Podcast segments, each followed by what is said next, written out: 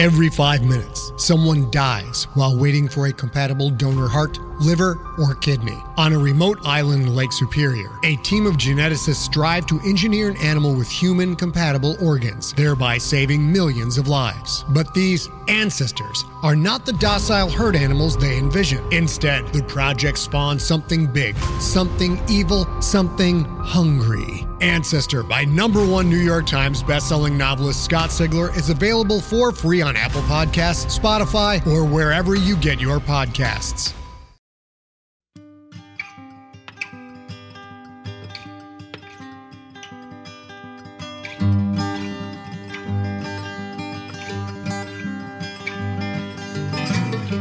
Hello and welcome to the Drabblecast, episode 132. The Drabblecast is a weekly flash fiction podcast magazine that brings strange stories by strange authors to strange listeners, such as yourself. I'm your host, Norm Sherman. So, double header special this week featuring Bruce Holland Rogers. I know everybody's ready to hear his two kick ass stories, but first, we must bring you part two of our ongoing series. In Search of the Mongolian Death Worm with Connor Choadsworth. The Mongolian death worm, the deadliest worm in all of Mongolia. Legends of this enormous subterranean worm have lingered in this desert longer than a poot trapped under the bed sheets. The worm is said to, on occasion, leap from the sand like a giant, long, cylindrical, segmented fish might do, if sand were water, and if worms were fish. I've been searching the hot, dry Gobi Desert for days now, with no worm sightings. I'm getting desperate. Ancient Mongolian scrolls have mentioned that the deathworms are attracted to loud, awful noises. I've decided to try a new tactic. Instead of finding the deathworms, I'll have the deathworms find me. Our team makes some phone calls and finds that Bono's in the nearby village of Huansun doing some sort of humanitarian bullshit. We've arranged to have you two perform directly in the center of the worm zone, effectively acting not only as worm callers, but as worm bait. Bono claims that he's not afraid of worms, that he's never been. His band confirms. They say that back home he's called Ginormous Dush Baga. It is Gaelic for worm whisperer. I'm very excited. They begin to play. Mongolian death worm in the ground. I heard that you liked god awful sounds. So they paid us to play for you. I heard you spit acid from your head and lightning bolts from the other end. Are you fake or are you true?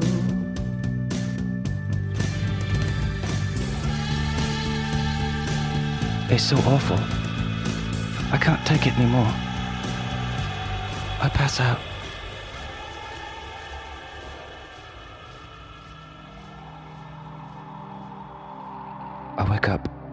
Face is covered in sun dried vomit and hot sand. The rest of the research team seems to have abandoned me, driven mad and into the wilderness by the heinous music of hell itself. I pull myself to my knees and peer into the worm zone. I see nothing but charred sand, a pair of Bono's silly sunglasses, and a hole in the ground. The hole looks like something a giant cylindrical segmented fish might dig. If fish dug holes, and if sand were water, and if worms were fish. Bitterly, I weep.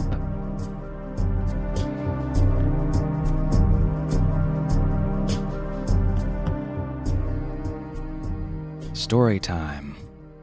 Every so often, we feature two stories by one great writer, and we call the special a double header. This week, two great stories by Bruce Holland Rogers A Baker's Dozen and The Wrong Cart.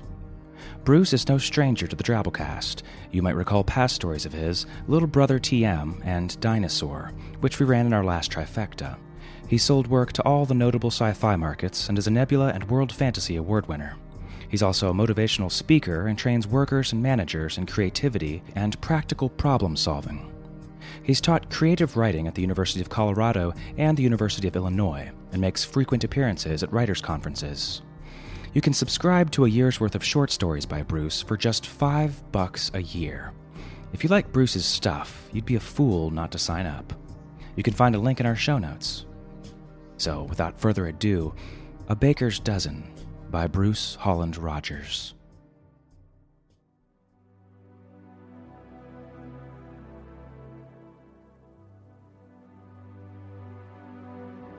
It was the slowest day of a slow week. The bakery was empty at mid morning when a man came in carrying a briefcase.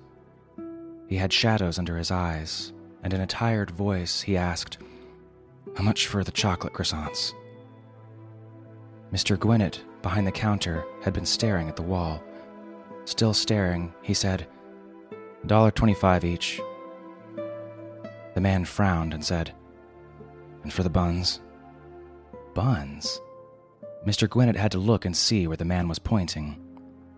Those were rolls, not buns. Mr. Gwinnett named the price. They both could have been talking in their sleep. And the baguettes? There were baguettes, but the man was pointing at the Italian loaves. Instead of giving their price, Mr. Gwinnett said, You know what? You look tired. I'm tired too. I'm tired of how much is this and how much for that. No one remembers what anything is or what it costs. How about you be the baker and I be the customer? The customer looked as if he hadn't understood the question. Hey man, we could both of us use a change. Look, just for a minute, you come and stand behind the counter. I don't know, said the customer.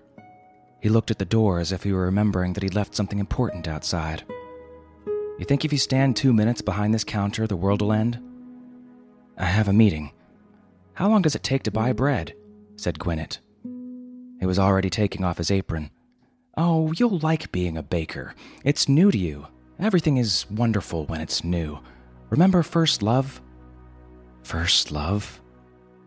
The man didn't exactly smile, but perhaps he unfrowned. That was a while ago. Mr. Gwinnett came out from behind the counter. Here, put down your briefcase. He tied the apron for the man who'd been the customer. Now, you go behind the counter. Wait, first give me your wallet.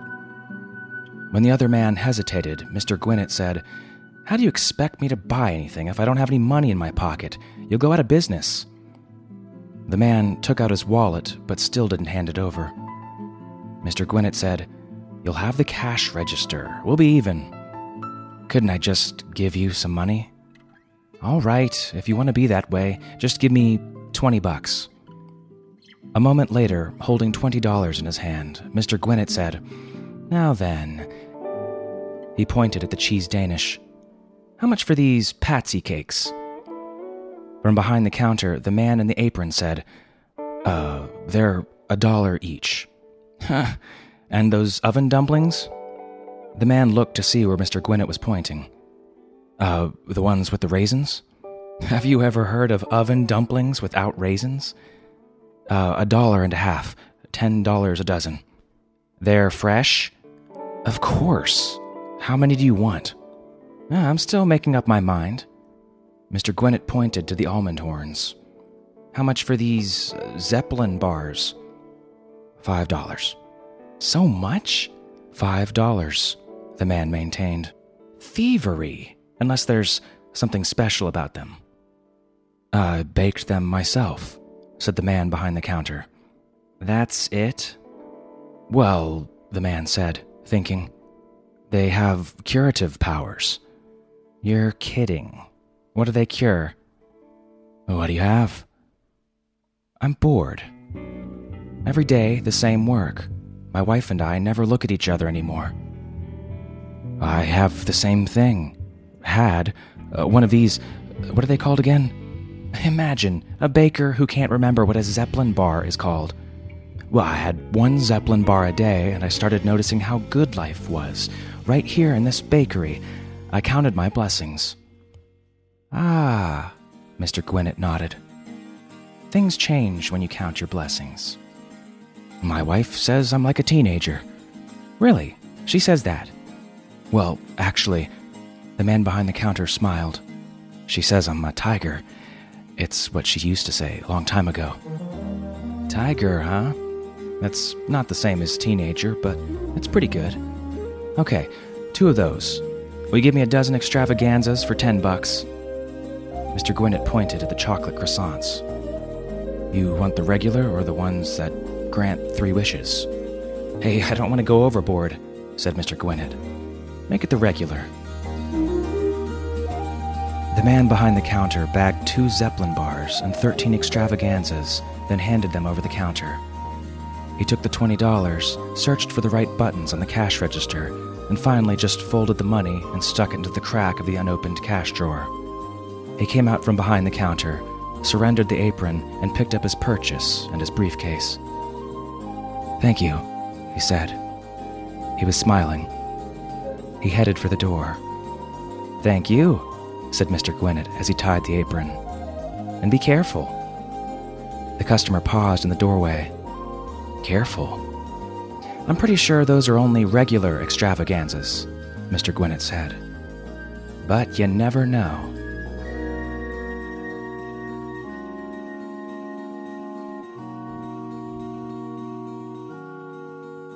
The Wrong Cart by Bruce Holland Rogers.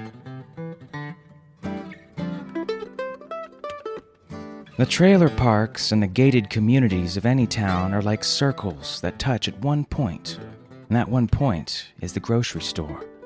Everybody's got to eat. In the rice and bean aisle, me and this woman got our carts mixed up. She added her wild rice blend to my cart with its ground beef, cheese spread, chips, beer, and hungry man dinners. I found myself pushing her cart with the Kalamata olives, sun dried tomatoes, steaks, brie, and the pork and beans I just taken off the shelf. People don't like to admit mistakes. You know how it is. Sometimes it's just easier to act like you didn't make a mistake at all, like you're doing exactly what you meant to do all along. Her husband walked alongside the cart that had been hers, but now was mine, while she walked off towards the frozen food aisle with my wife who was holding our sleeping baby. Her husband thought some wine would go well with the steaks. He picked a bottle that cost three times what you could pay for a whole jug of something else, but I didn't say anything. I could have said something while we stood in line, two registers over from where my wife and this man's wife were checking out. I could have said something when we were getting into the Mercedes and our wives were getting into my rig. But the deeper you go into a mistake, the harder it is to admit it later on. Also, I was thinking about those stakes. Before that night, I had never been inside one of those gated communities except to pour concrete slabs for the driveways during construction. He parked the Mercedes in the garage next to another one that was just like it, only yellow. I made a salad salted the raw steaks, and heated up the range top grill. In the backyard, blue light shimmered up from the swimming pool. There was a floating chair where you could sit all day if you didn't have to work. Mail on the kitchen table was addressed to Michael and Nancy Taylor. I served the steaks with butter. They were tender and juicy. After we finished the wine, Michael turned down the lights, massaged my shoulders, and suggested that we go to bed early. No matter how reluctant you've been to admit a mistake, there's bound to be a moment when you know that going any further will be too far. I was about to explain about the grocery cart mix up when I noticed the blue reflected light from the swimming pool dancing on the dining room ceiling. I remembered that floating chair. Michael was rubbing my neck, and I thought, how bad could it be? I am a man. Late the next morning, while I was sitting in the floating chair, I took a call on the cell phone. yeah? I said. And this woman's voice said, Tony? Is this Tony? I didn't quite know what to say because, yeah, Tony is my name. Tony, the voice said. This is Nancy. I need your help. Yeah, I said. Okay.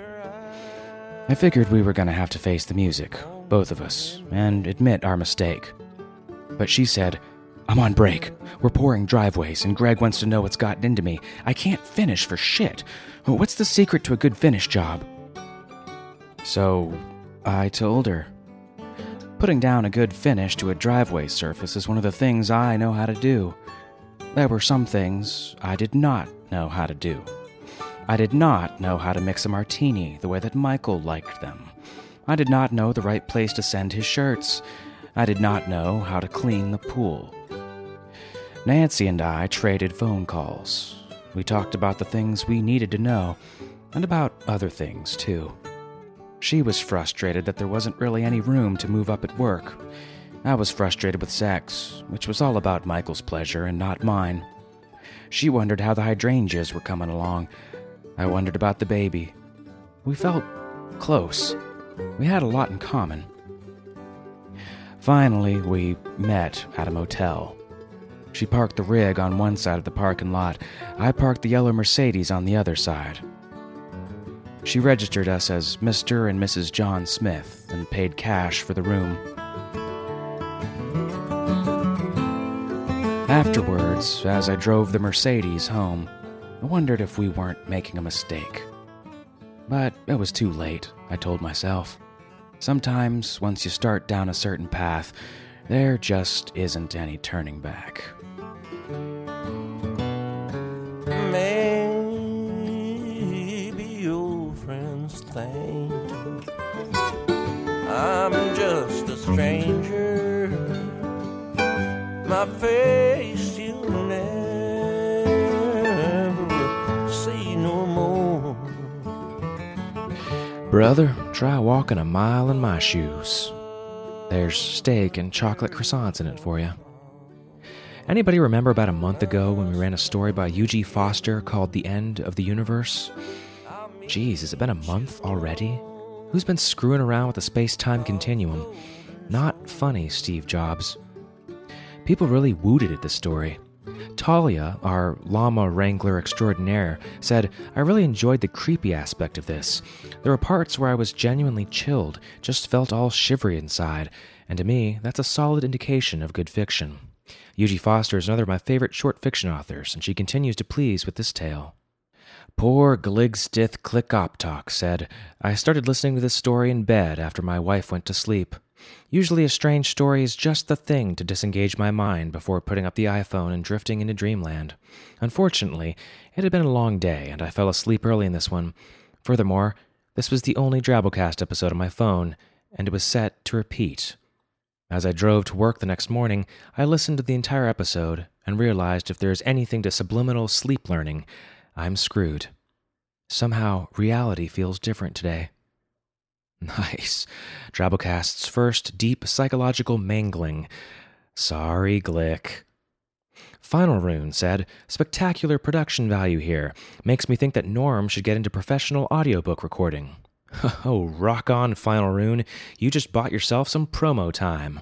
Then he went on to say, That said, and being a tremendous fan of audio drama, I was expecting to enjoy the story more than I did. Oh. The concept was kind of fun, but I didn't find myself caring about the characters or the play of the universe. Probably just a deep seated subconscious nihilism. Uh, I'll play your freaking promo, anyways. What you're about to hear is actually a clip from Final Rune, more than a standard form promo. Enjoy. More. Wild it is.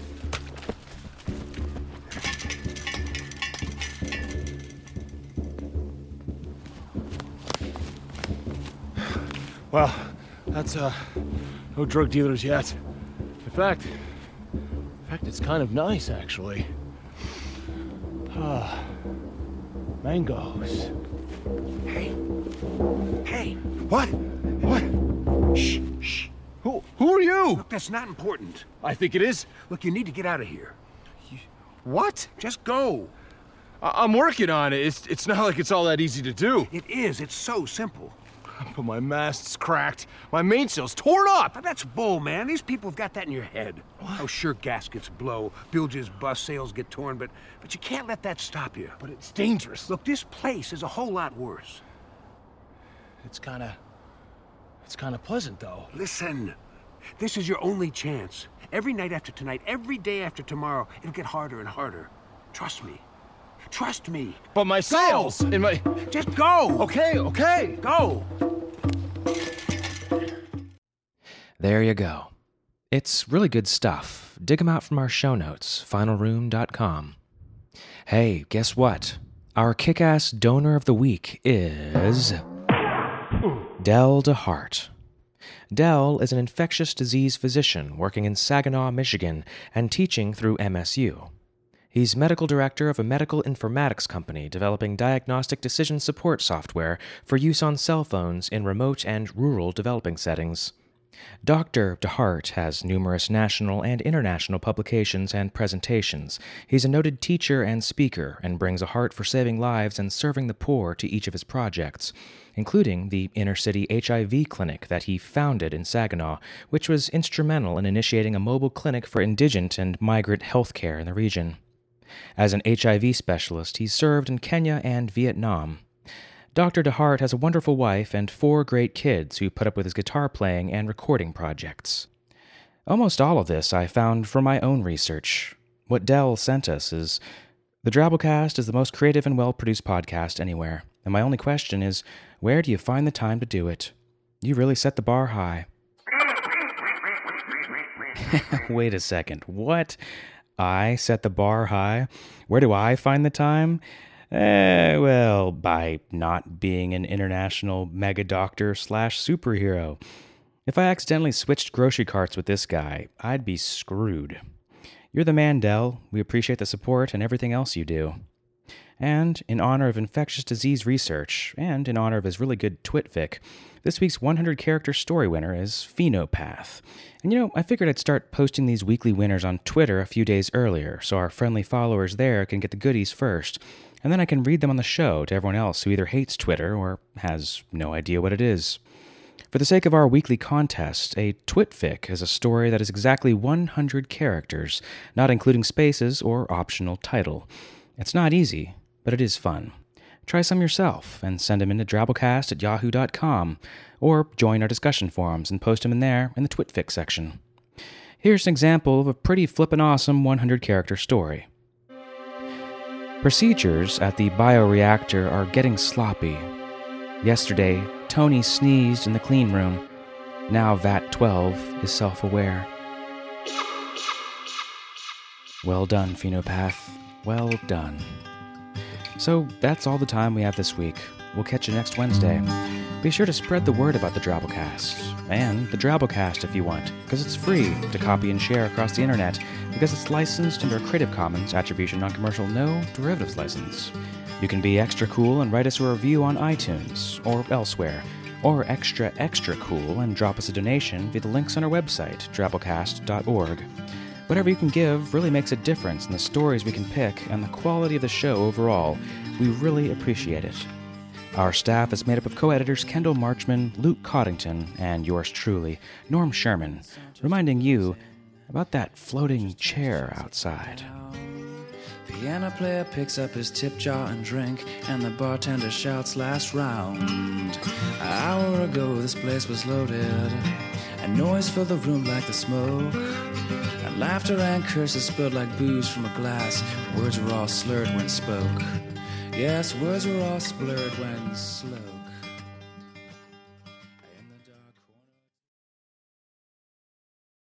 Hey there, this is Justin Bartha. I made a funny new podcast, King of the Egg Cream. It has the greatest cast in the history of podcasts with actors like Lewis Black, I'm torn by my feelings for two women. Bobby Cannavale, You can eat it, or if someone hits you, you can put it on your cut. Melanie Lynskey, I wonder what these marvelous things are that look just like boiled chicken feet. Jason Ritter, I can break things and pick locks and kill people. Michael Stuhlbarg, The whole point is to inspire people that they should make themselves better. Ari Graynor, No, don't whet its appetite. What are you, an idiot? me, Justin Bartha, That's not just any egg cream, that's a Lemke's special. and all narrated by the hilarious Richard Kind. This is the story of Harry Dalowitz and how he rose from nothing to become New York's King of the Egg Cream. So if you like funny true stories, come listen to King of the Egg Cream, available wherever you get your podcasts.